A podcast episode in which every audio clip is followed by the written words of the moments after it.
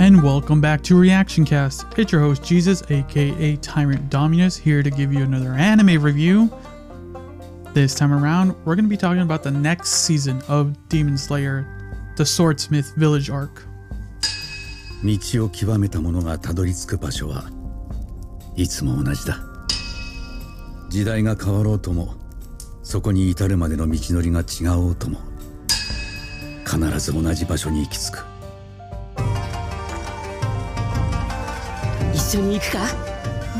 As we continue our adventures with Tanjiro and the gang, uh, we're getting a little bit more like increase in the lore, and we get introduced into two more of the Har- Harishas. No, that's not how you pronounce it. I always forget how do you pronounce these guys.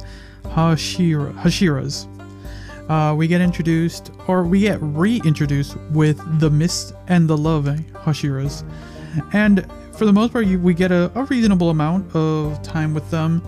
Uh, and we get more backstory. And I think I liked this season one of the more interesting. Once again, the art style and animation is wonderful for this one. And I think, in my opinion, having the other two members of Team. Uh, what am I team uh, Tanjiro not being with him and having him kind of do his own solo thing. Uh, I think, in my opinion, I enjoyed that. I think him kind of rediscovering himself a little bit and then kind of getting some of the lore of not only of the uh, Hashiras, uh, but just kind of like uh, what is it? The like swordsmiths about just demon slayers in general and just the demons themselves. I think that's one of the best things about this.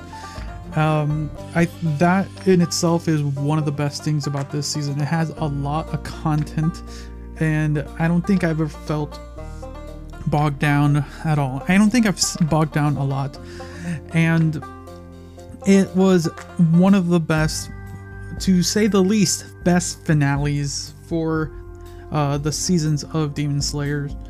Uh, it's it's that's saying a lot for me because for sure the when it comes to just shows in general that are like these traditional 20-ish minutes to 20 to 25 minute shows this finale was like an hour. And even the uh, first episode is like an hour just like or shy an hour you know it's like 40 plus minutes or something.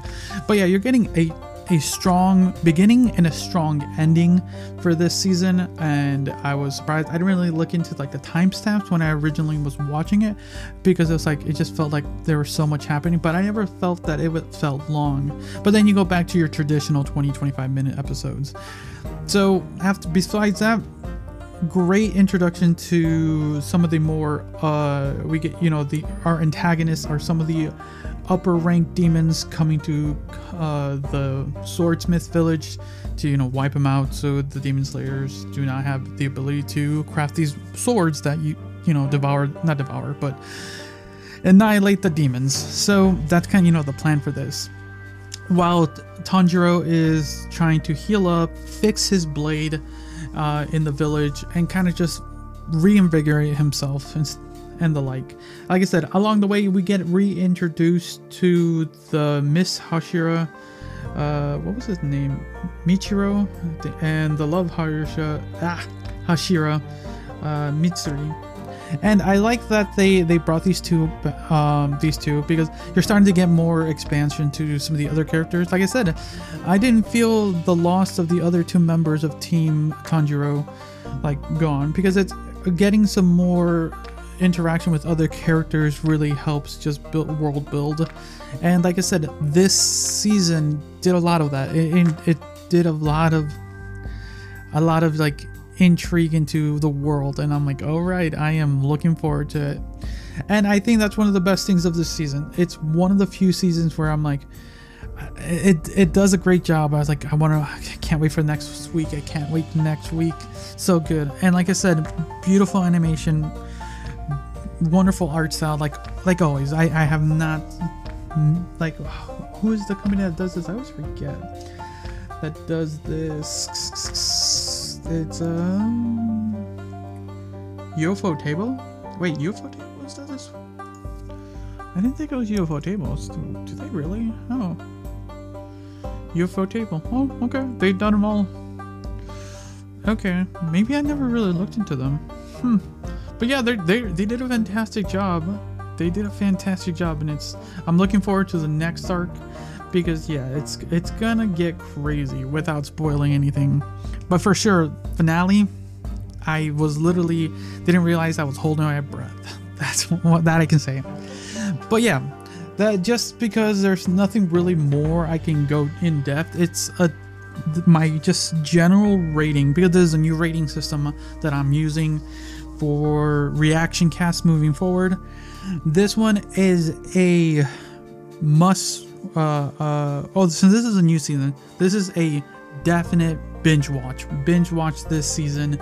It is fantastic. If you are a Demon Slayer fan, definitely binge watch this one. It is great.